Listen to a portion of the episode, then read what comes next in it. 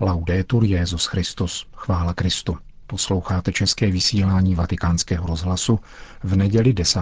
prosince.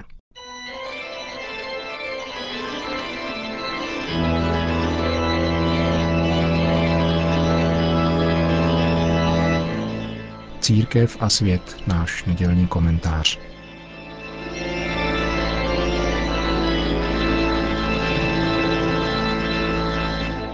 Evangelium poskytuje dostatek ukazatelů potřebných k tomu, jak rozeznat příchod Antikrista od návratu Krista. Problém je však okolnost, že jedno i druhé téma přestává být v církvi reflektováno. Vytrácí se vnímavost k tomuto dilematu. A naopak roste i mezi křesťany přesvědčení o jakési třetí cestě. Advent byl redukován na pozemskou dimenzi očekávání vánočních svátků. Dějiny člověka a světa však zřejmě mají nejen svůj začátek, ale i konec. Své dějiny člověk začal špatně, avšak s Ježíšem Kristem dostal možnost skončit dobře. Při pohledu na jejich průběh jsou zjevné dva aspekty.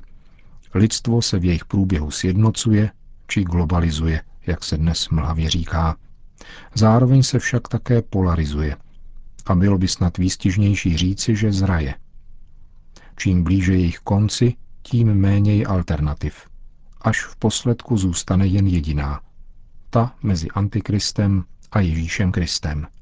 Jednoho dne se možnost rozpoznat a zvolit mezi dobrem a zlem jakýmsi entropickým způsobem tajemně vyčerpá, což bude právě onen Den páně, o kterém mluví dnešní druhé liturgické čtení.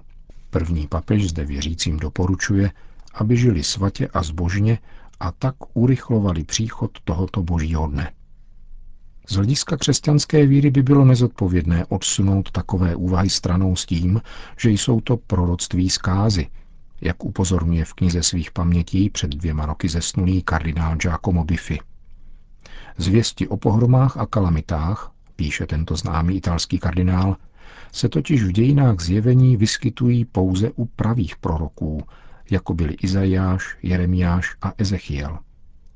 Ježíš sám by ostatně po přečtení například 24. kapitoly Matoušova Evangelia mohl být snadno zařazen mezi tzv. proroky zkázy. A naopak zvěsti pravých proroků o budoucí radosti se netýkají výhradně pozemské existence, ale zejména věčného života a nebeského království. Naproti tomu zprávy o nadcházejícím výhradně pozemském klidu a pohodě jsou v Bibli vždycky šířeny proroky falešnými. Je zkrátka zapotřebí dobře sledovat kontext takových proroctví, jak na to upozorňuje zmíněný italský kardinál v souvislosti s papežem Janem 23., který ve své promluvě při zahájení druhého vatikánského koncilu vyjádřil svůj nesouhlas s proroky zkázy, kteří oznamují jen neštěstí, jako by už hrozil konec světa. Tento výraz nezřídka používá také papež František. Je citován v exhortaci Evangelii Gaudium a vyskytuje se také u Benedikta XVI., leč v trochu jiných kontextech. Věta Jana 23. píše kardinál Biffy, je srozumitelná z hlediska jeho momentálního duševního rozpoložení a netřeba ji absolutizovat. Bude naopak dobré naslouchat také těm, kteří mají sem tam i nějaký ten důvod, varovat své blížní před možnými zkouškami a považují za vhodné naslouchat také pobídkám k bdělosti a opatrnosti. Zásadním kritériem proroků musí vždycky zůstat to, zda jsou praví nebo falešní. Podobně je tomu s dalším často se vyskytujícím výrazem, který zavedl Jan 23 totiž, že je třeba více hledět na to, co nás spojuje, než na to, co nás rozděluje. Tato sentence, která je dnes často až do úmoru opakována, téměř jako nějaké zlaté pravidlo dialogu, je také výrazem jen určité nálady. Podává evidentní princip chování, který je třeba mít na paměti v záležitostech obyčejného soužití a drobné každodennosti – Stává se však absurdním a škodlivým ve svých důsledcích, je-li aplikován na velká témata bytí a zejména v náboženské problematice. Je na místě užívat tento aforismus v rámci dobrého sousedství či komunální zprávy. Avšak běda, Řídíme-li se jím při dosvědčování Evangelia v tomto světě, v našich ekumenických snahách a diskuzích s nevěřícími. Na základě tohoto principu by se totiž první a nejslavnější obětí takovéhoto dialogu s nekřesťanskými náboženstvími mohl stát sám Kristus. Vždyť pán Ježíš řekl sám o sobě, a je to jeden z výroků, který jsme nakloněni cenzurovat, že přinesl na zemi rozdělení. V otázkách, na kterých záleží, proto nemůže platit jiné pravidlo než takové, ve kterém rozhoduje to, co je podstatné a pravdivé, nezávisle na tom, jestli nás to rozděluje či nikoli. Kardinál Biffy ve zmíněné knize paměti publikoval rovněž slova, která pronesl na konkláve 15. dubna roku 2005, ze kterého vzešel Benedikt XVI.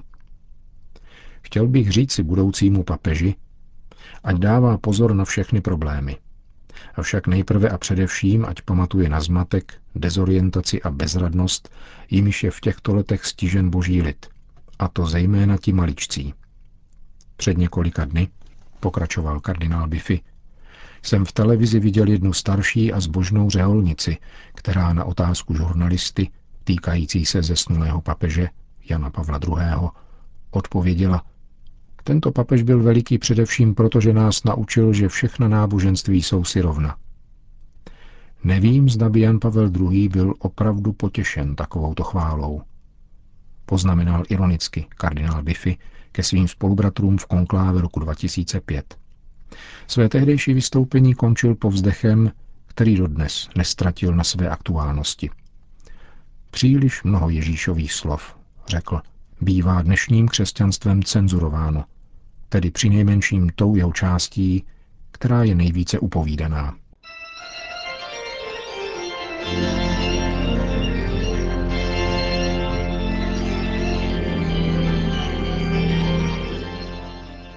náš komentář Církev a svět.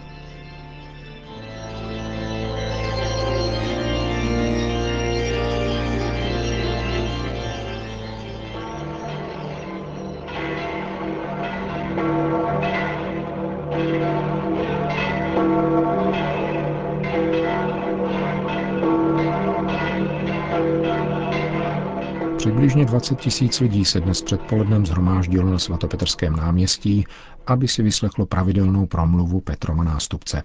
Cari fratelli e sorelle, buongiorno. Drazí bratři a sestry, dobrý den. Domenica scorsa Minulou neděli jsme začali adventní dobu výzvou k bdělosti. Dnes, na druhou neděli této přípravné doby na narození páně, nám liturgie podává její náplň. Je to doba příhodná k tomu, abychom ve svém životě rozpoznali prázdná místa, která je třeba vyplnit. Urovnali neomalenosti píchy a udělali místo Ježíši, který přijde. Prorok Izajáš se obrací k lidu se zvěstí o ukončení babylonského exilu a návratu do Jeruzaléma. Prorokuje a hlas volá, na poušti připravte hospodinovi cestu. Každé údolí ať se zvýší, Údolí, jež mají být zvýšena, představují prázdnotu našich činů před Bohem, všechny hříchy našeho opominutí.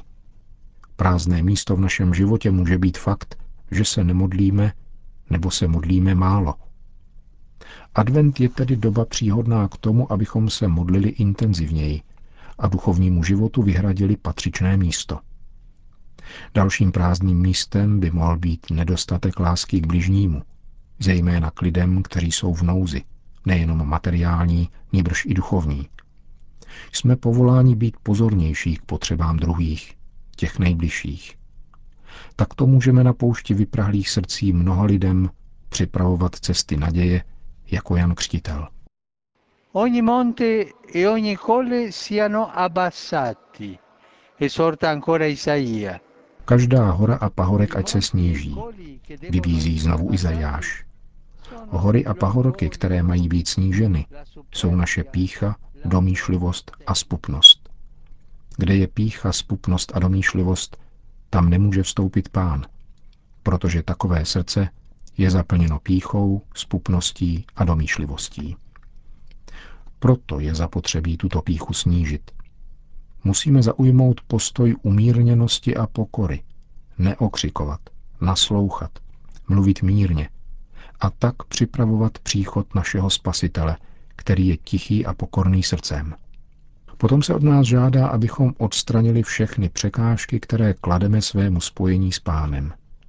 Co je křivé, ať se napřímí, co je drsné, ať se narovná. O hospodinova velebnost se zjeví, říká Izajáš, a všichni lidé ji spatří. Tyto skutky však mají být konány s radostí, protože jsou zaměřeny na přípravu Ježíšova příchodu. Když čekáme doma návštěvu někoho drahého, všechno pečlivě a s potěšením připravíme. Stejně tak se chceme nachystat k pánovu příchodu a denně jej dychtivě očekáváme, abychom byli naplněni jeho milostí, až přijde. Il Salvatore che aspettiamo è capace di trasformare la nostra vita con la sua grazia, con la forza dello Spirito Santo, con la forza dell'amore. Spasitel, kterého očekáváme, je schopen proměnit náš život svojí milostí, silou Ducha Svatého, silou lásky. Duch Svatý totiž vlévá do našich srdcí boží lásku, nevyčerpatelný zdroj očištění, nového života a svobody. Pana Maria prožívala plně tuto skutečnost a nechala se pokřtít Duchem Svatým, který zahrnul svojí mocí. Ona, která celou svojí existencí připravila Kristův příchod, ať nám pomáhá následovat jeho příklad a vede naše kroky na setkání s pánem, který přijde. Incontro al Signore che viene. Po hlavní promluvě věnoval papež pozornost některým aktuálním událostem ve světě. Oggi sarà conferito il premio Nobel per la pace Dnes bude udělena Nobelova cena míru mezinárodní kampani za zrušení jaderných zbraní. Udělení této ceny připadá na Den lidských práv vyhlášený Organizací spojených národů, což silně podtrhuje spojitost mezi lidskými právy a jaderným odzbrojením. Zasazovat se o obranu důstojnosti všech lidí, zejména těch slabých a znevýhodněných, totiž také znamená rozhodně se přičinit o vytvoření světa bez jaderných zbraní. Bůh nám dává schopnost spolupracovat na vytvoření našeho společného domu. Máme svobodu, inteligenci a schopnost omezit svoji moc ve službě míru a pravého pokroku. Pozítří se bude v Paříži konat Our Planet Summit.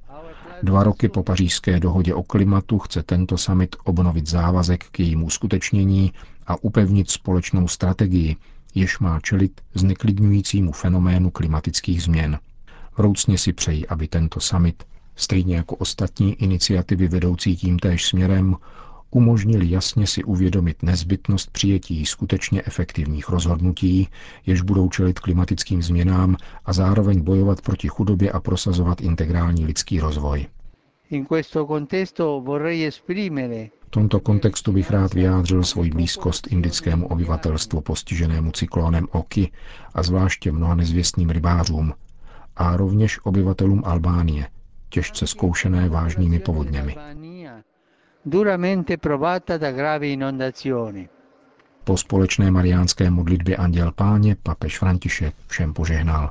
Sit nomen Domini benedictum. ex hoc nunc et usque in seculum, Aiutorium nostrum in nomine Domine. qui fecit celum et terram, Benedicat vos, omnipotens Deus, Pater et Filius et Spiritus Sanctus. Amen.